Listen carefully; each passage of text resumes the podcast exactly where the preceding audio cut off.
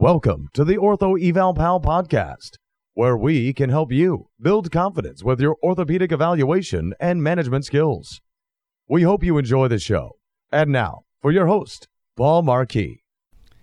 Hello, everyone. This is Paul from the Ortho Eval Pal podcast, and we are on episode 135 today.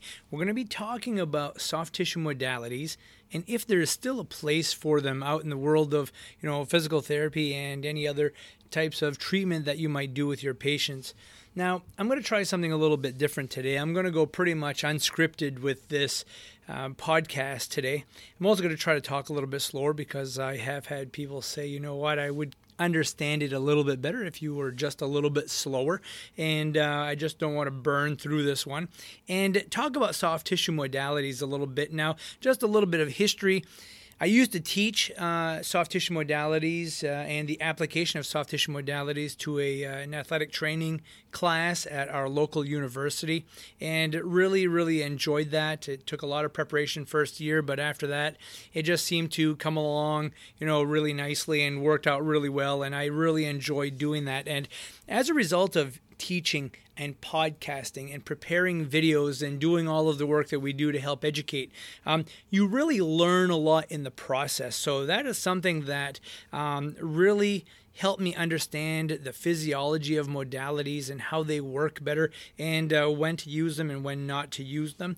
Um, I'm also going to talk, you know, a little bit about, you know, how we are not using modalities as much as we used to and, and why that is, and, uh, and a whole bunch more. But uh, before we continue on, I'd just like to uh, take a moment to hear a word from our sponsors.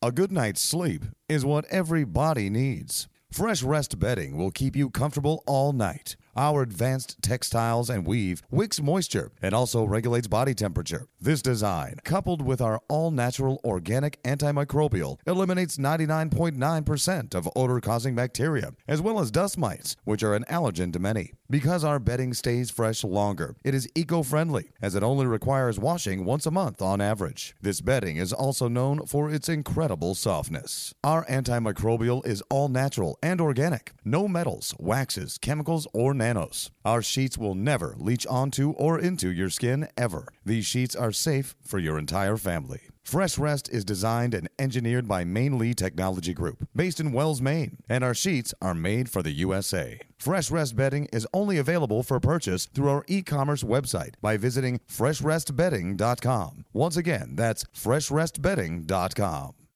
Hello everyone and welcome back. So, as we talk about soft tissue modalities today, and uh, you know, I, when I went to school, soft tissue modalities were huge. You did a, did it a lot. When I got out of school, it's like we used them on almost every single patient who came through the door. Now it seems to be that there is a little less emphasis on soft tissue modalities, and I really think it has to do with you know the, the research associated with modalities and the research is really showing that there is you know less success using soft tissue modalities for certain types of problems. And i think one of the one of the problems we see with the research is that they do these modalities single handedly without a lot of other activity uh, going on. And what we need to remember is that, you know, soft tissue modalities like ultrasound, electrical stimulation, iontophoresis, hot packs, cold packs, dry needling, I mean, the list goes on. These modalities are tools in your toolbox that you use, okay? They are an adjunct that helps you, you know, get from point A to point B. And I think that it's very important that you remember that.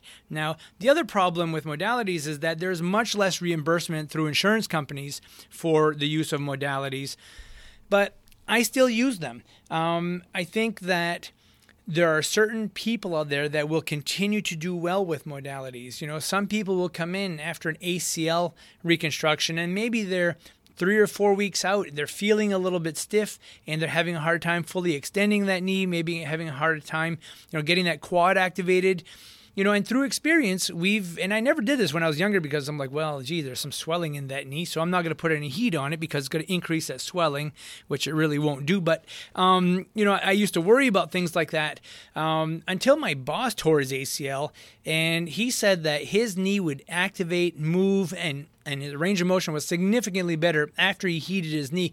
So we started doing it a little bit more with patients.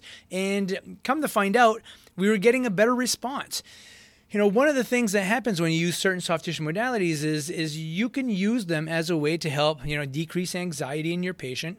Um, obviously, you can help increase mobility and um, decrease spasticity. There are a lot of um, you know things you can do with modalities on a neural level that help the you know the patient relax a little bit more it's important that you understand your modality. You understand if it's going to be effective for a patient, okay? You know, how do you maximize it? Like, I know there's a lot of research out there saying that iontophoresis is not effective for certain diagnoses, and I can certainly see why. Um, you know, the iontophoresis isn't going to penetrate very deep, so doing iontophoresis on a piriformis syndrome is not going to be very effective whatsoever. But if you have somebody with a De stenosing tenosynovitis or an Achilles tendonitis, I find very good success with the modalities.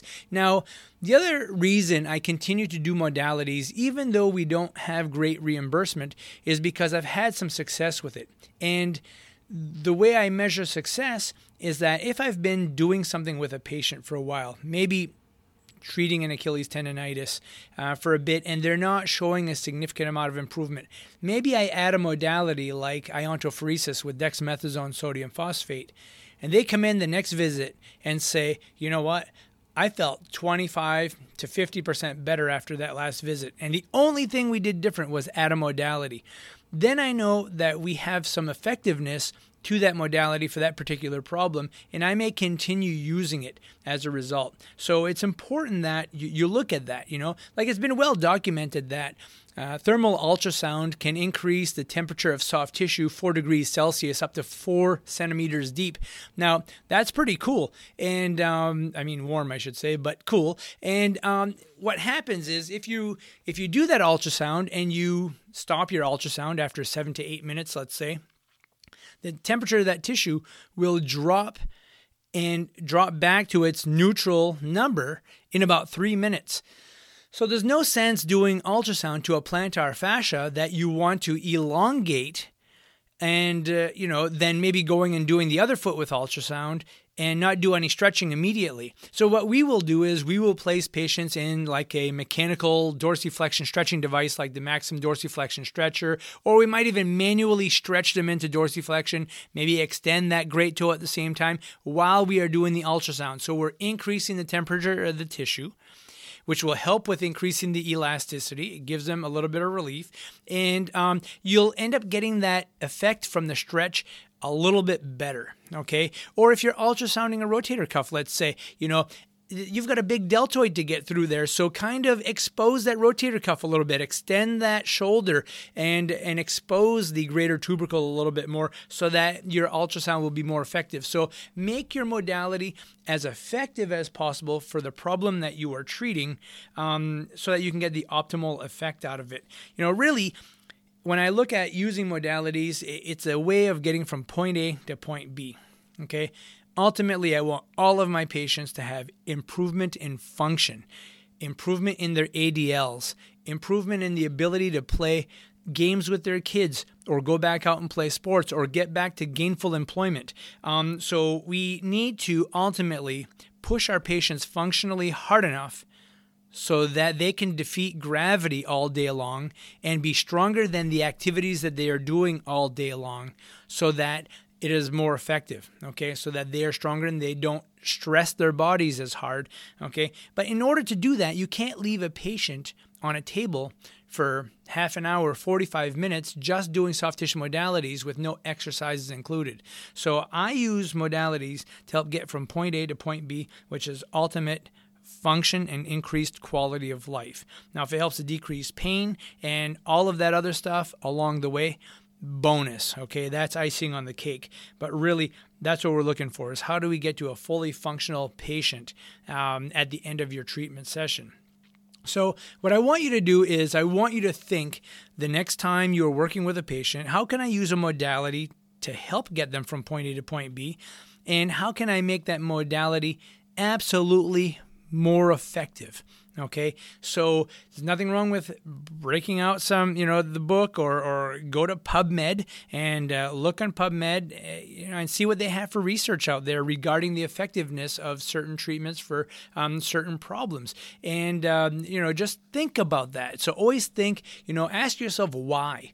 Why am I doing this? And how can I help this patient get better?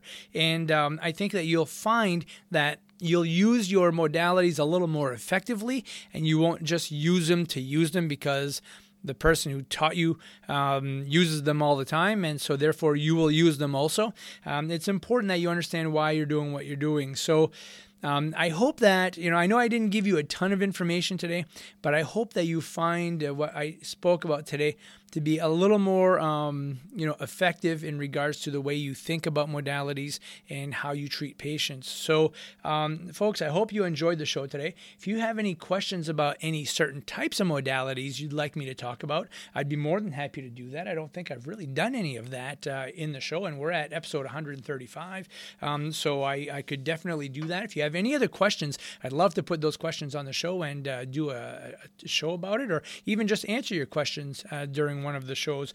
I really appreciate that. Um, if you want to make a donation to the Ortho Eval Pal podcast, I would really appreciate that. That helps to uh, just move our show forward and continue to uh, get you this content.